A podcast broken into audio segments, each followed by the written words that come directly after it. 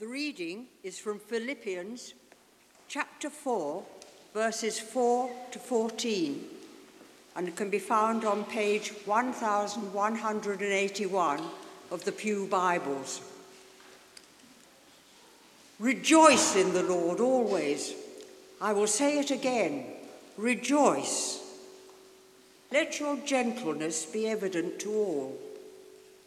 The Lord is near.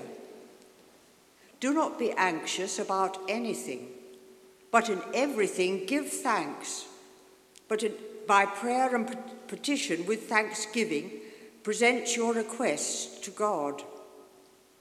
And the peace of God, which transcends all understanding, will guard your hearts and your minds in Christ Jesus.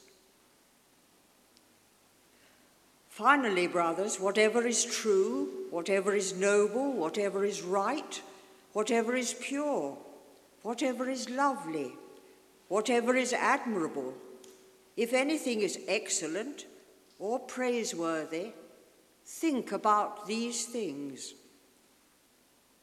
Whatever you have learned or received or heard from me or seen in me, put it into practice and the God of peace will be with you. I rejoice greatly in the Lord that at last you have renewed your concern for me. Indeed, you have been concerned, but you had no opportunity to show it. I'm not saying this because I'm in need, for I have learned to be content, whatever the circumstances. I know what it is to be in need, and I know what it is to have plenty. I have learned the secret of being content in any and every situation, whether well fed or hungry, whether living in plenty or in want. I can do everything through him who gives me strength. This is the word of the Lord.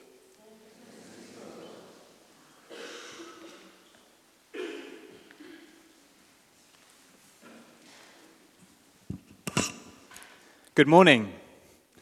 Morning, and welcome again to Holy Trinity Church. It's good to see you all today. Welcome, especially if you're visiting.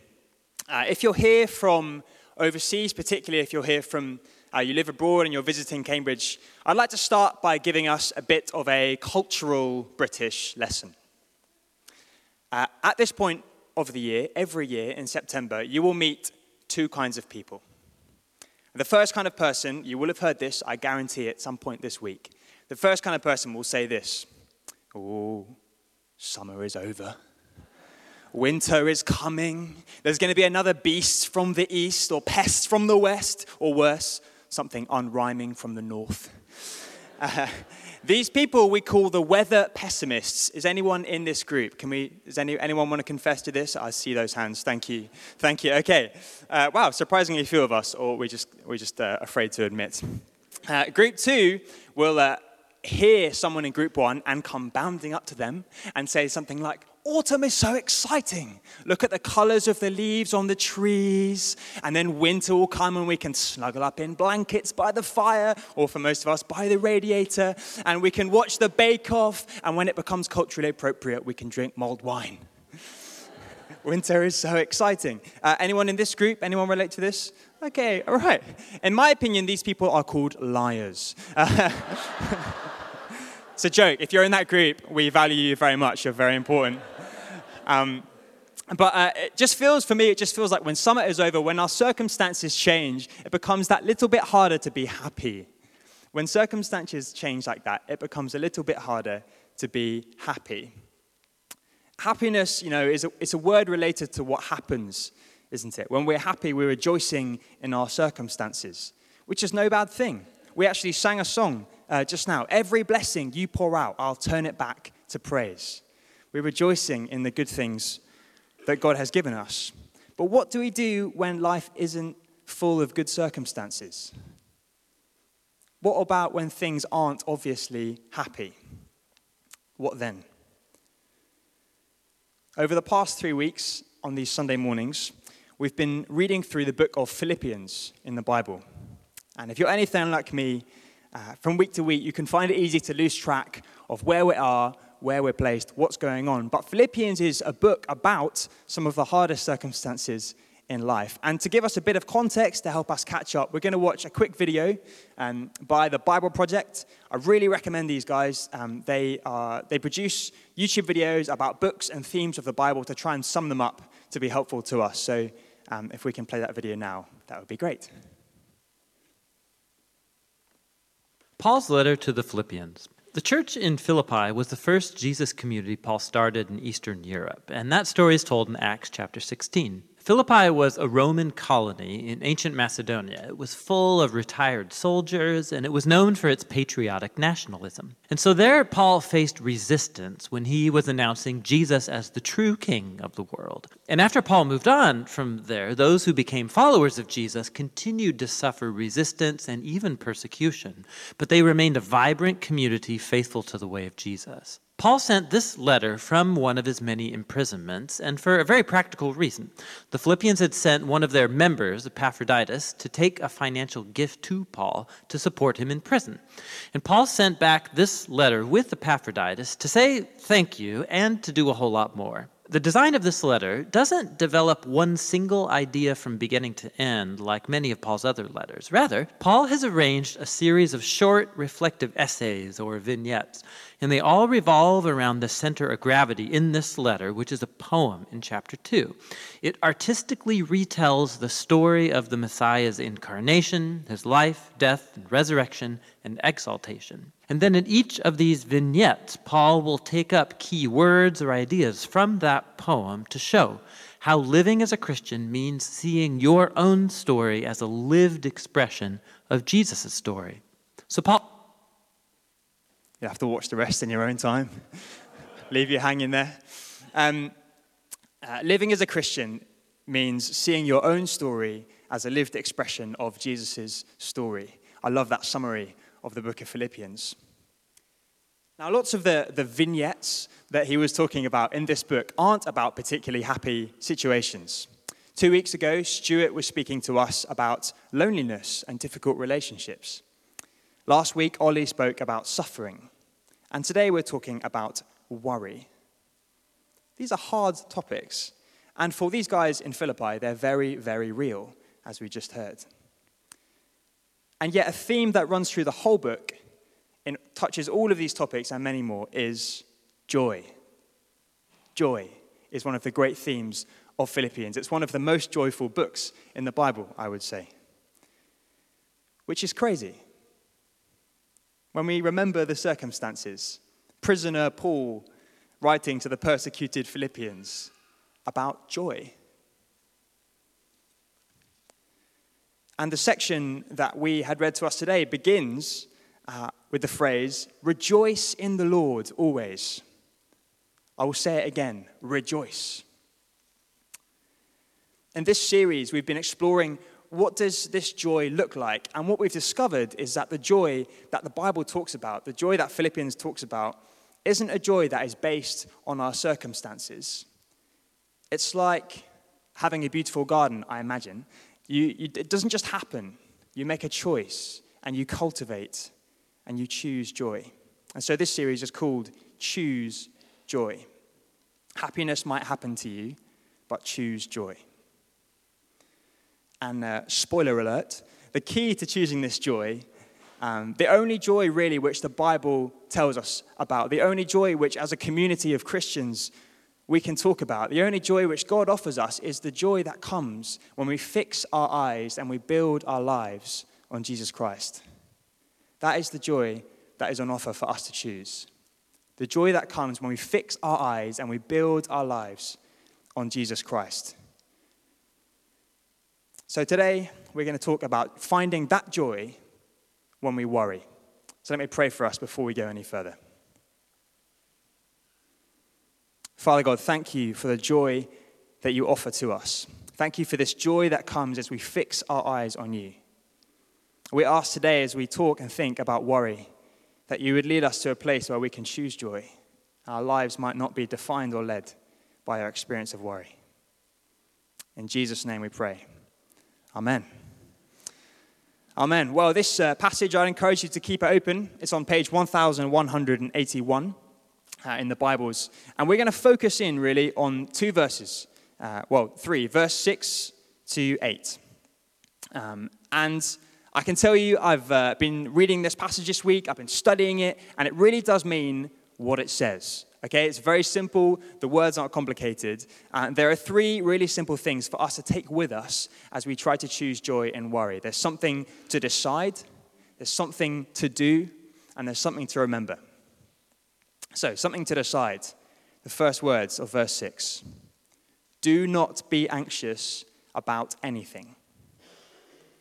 Do not be anxious about anything.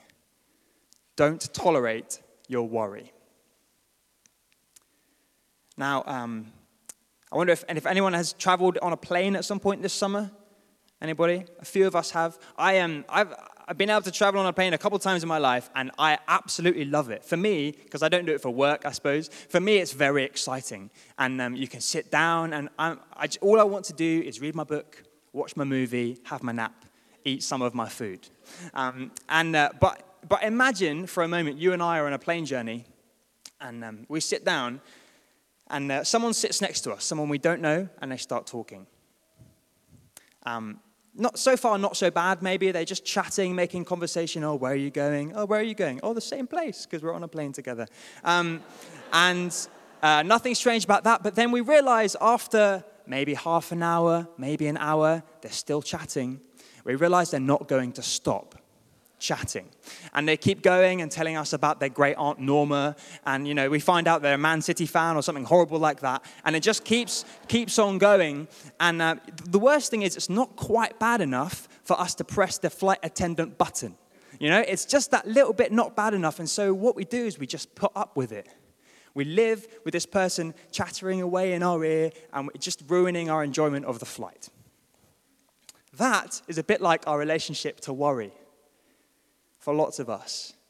Worry sits with us, sits next to us, chatters away in our ear, and ruins our enjoyment of life.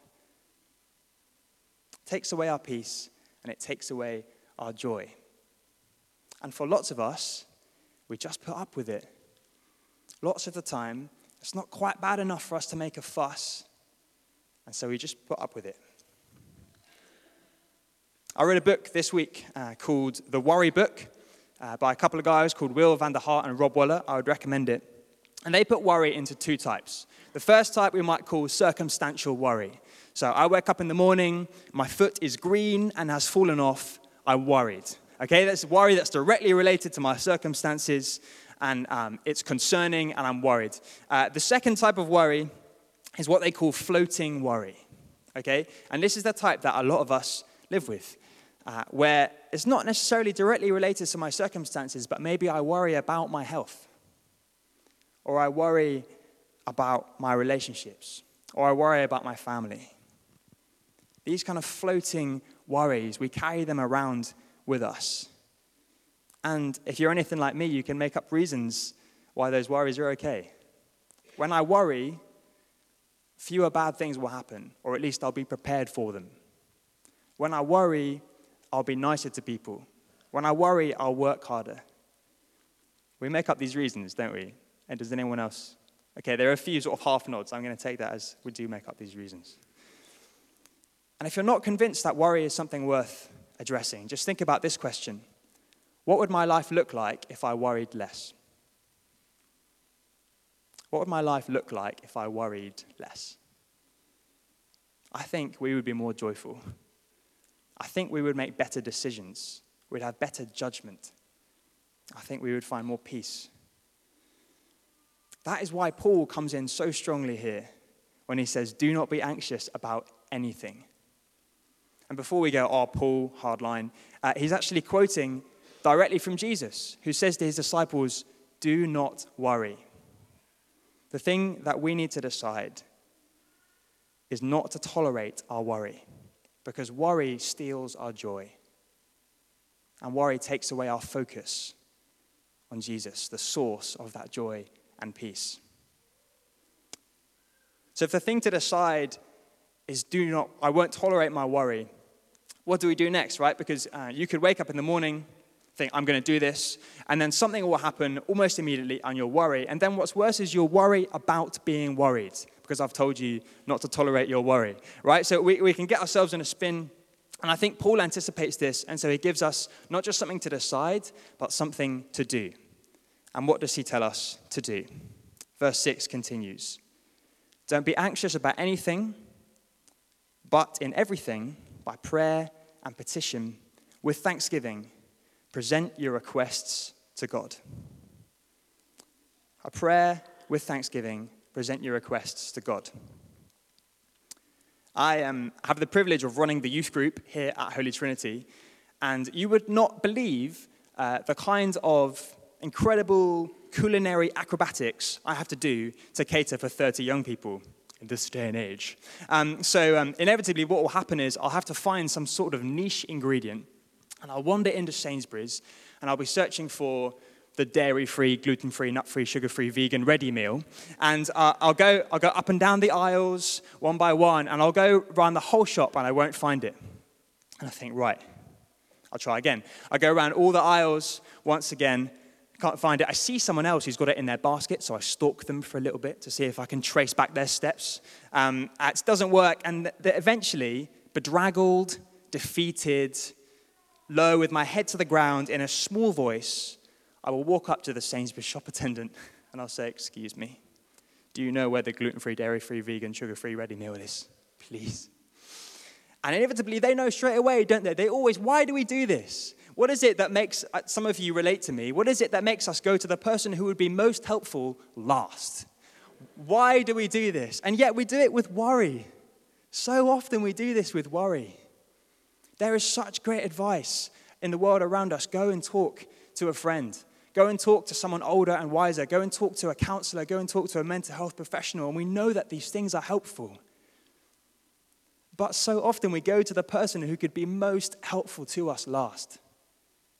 We go through all these things and then eventually we pray. What Paul is telling us is so simple. When you, want, when you decide not to tolerate your worry, the thing to do first as a priority is to bring your prayers, bring your worries, and give them to God. It's very simple, but I think for some of us, this is something to remember today, something to remind us, a challenge to remember that we may have heard before. What is it that we are worrying about that we are not praying about? What is it that we are worrying about that we are taking to other places first before we bring them to God? And for some of us, it's an opportunity, maybe for the first time, to really test the faithfulness of God. This is a, this is a command, a promise in Scripture. Are we going to try it out? Just have a go. I'm going to send my prayers, my worries to God first. God knows your mind far better than a Sainsbury's shop assistant knows Sainsbury's. That's the encouragement. But that's not all this verse actually says, is it? I missed something when I explained that just now. A key phrase, two words with thanksgiving. With thanksgiving. We can get really good at the, at the sort of first half of this point Ah, I'm stressed. God, I'm really stressed. Please help me. Amen. I'm going to sit here until I feel better. I'm still stressed. God, I'm really stressed. Please help me. Amen. And we completely miss these two words that Paul says with thanksgiving. With thanksgiving. Thanksgiving has a profound effect on our experience of worry. So profound thanking God for the good things of the day, for the blessings around us, or if that is hard, thanking God that there, that there is a God who loves us and knows us, that there is Jesus Christ who lived, who showed us God, who died for us to cover our failures and our injustices, who rose again to give us hope. One of my friends tells a story of when they were at university and uh, doing their final exams. And they woke up one morning and decided, I'm going to pray, I'm going to give my stress to God, sat down in their room, and they just couldn't do it. It was so difficult to bring that request to God. And so they decided, I'm going to go for a walk.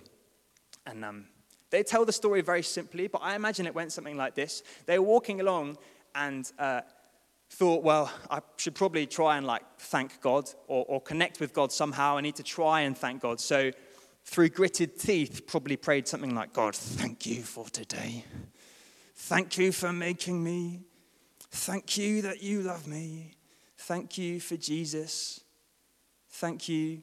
And maybe it took longer than that, but they say that after a while, their heart began to soften. Things began to change. Perspective shifted.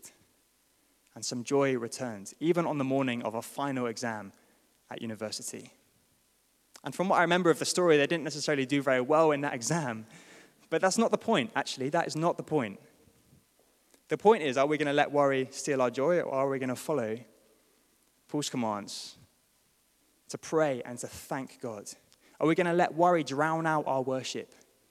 Or are we going to confront worry with our worship?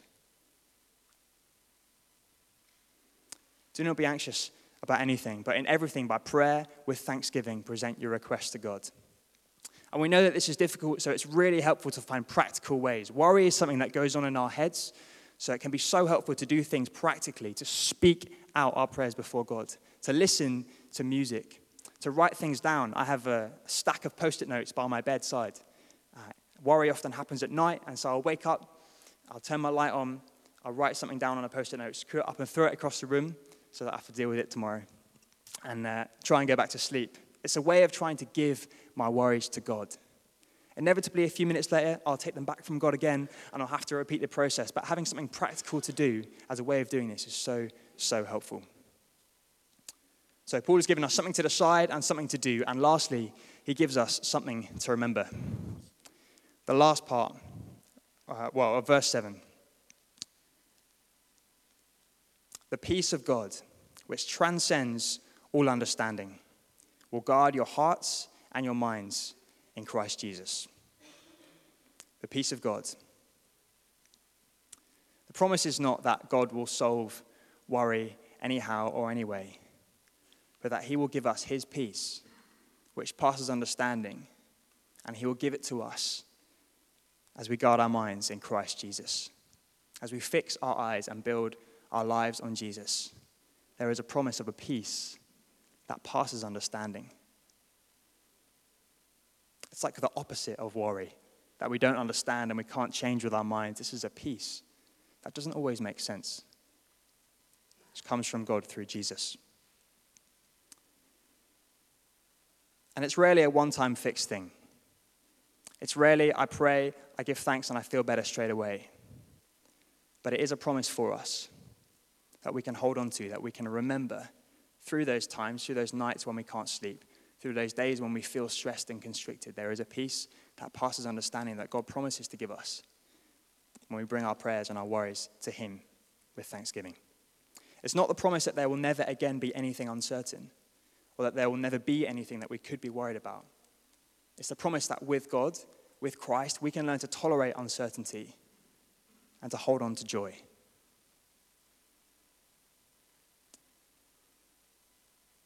So, to conclude, we all struggle with worry differently, don't we? For some of us, worry is no great issue, and we can walk through life uh, without being plagued by it.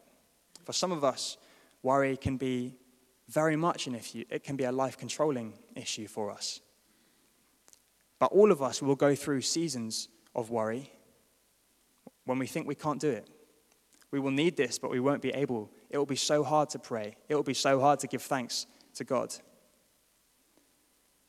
And in those times, I would point us to verse 13 of our passage. Paul has been talking about worry, he's been talking about finding the secret of contentment, and then he says this I can do everything through him who gives me strength. The promise is not just the peace of God and the God of peace. The promise is that he will strengthen us even to seek him. He will strengthen us even to come before Him with our prayers and our thanksgiving. So, why don't we do that now? Why don't we take a moment now as we close this part of our service to decide that we won't tolerate worry in our lives, that we will give our worry with prayer and thanksgiving to God, and that we will remember His promise of the peace that passes understanding in Christ Jesus.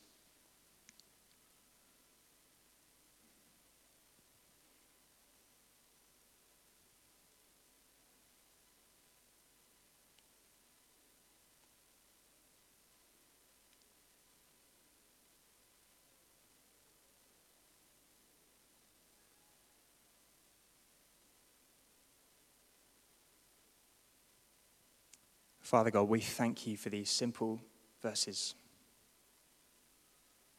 Thank you so much that your shoulders are big enough to bear all of our burdens. Thank you that you are the one who understands our minds. You get us, and you love us, and you want our lives to have this joy. Father God, we lift our worries to you. We bring before you the concerns of the day, the circumstantial worries and we bring before you those floating worries that chatter away in our ears. We lay them at your feet. And Jesus, we fix our eyes on you. We ask for your peace that passes understanding, to guard our hearts and our minds, to help us to keep our lives built on you, to stand firm. In Jesus' name we pray. Amen. Amen. We're going to continue our service now with our prayers.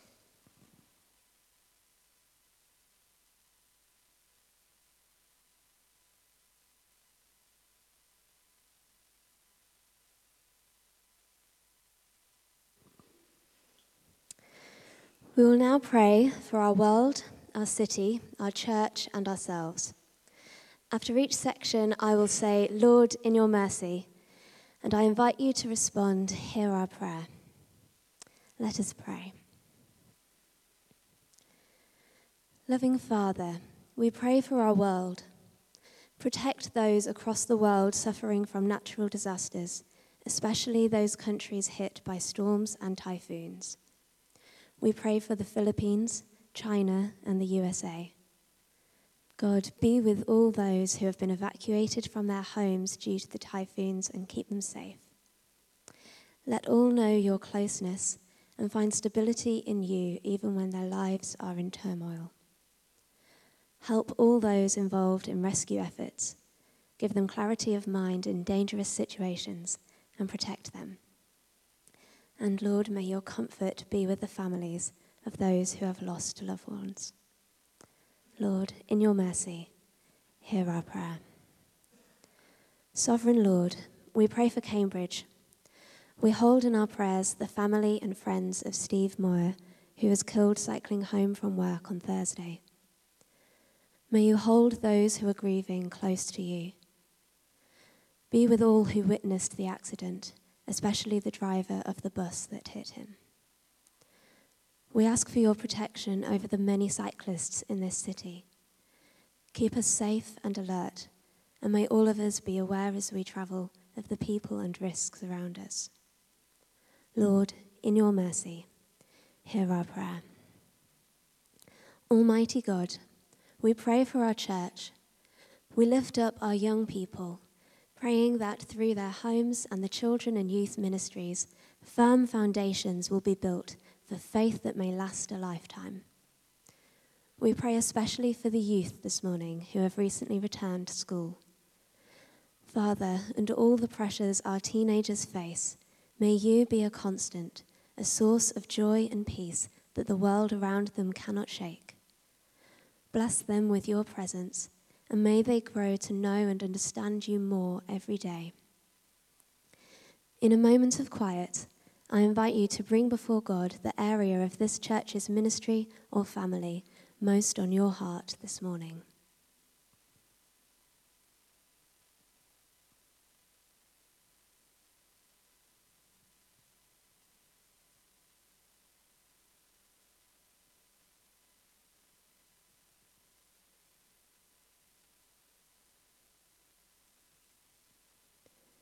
Lord, in your mercy, hear our prayer.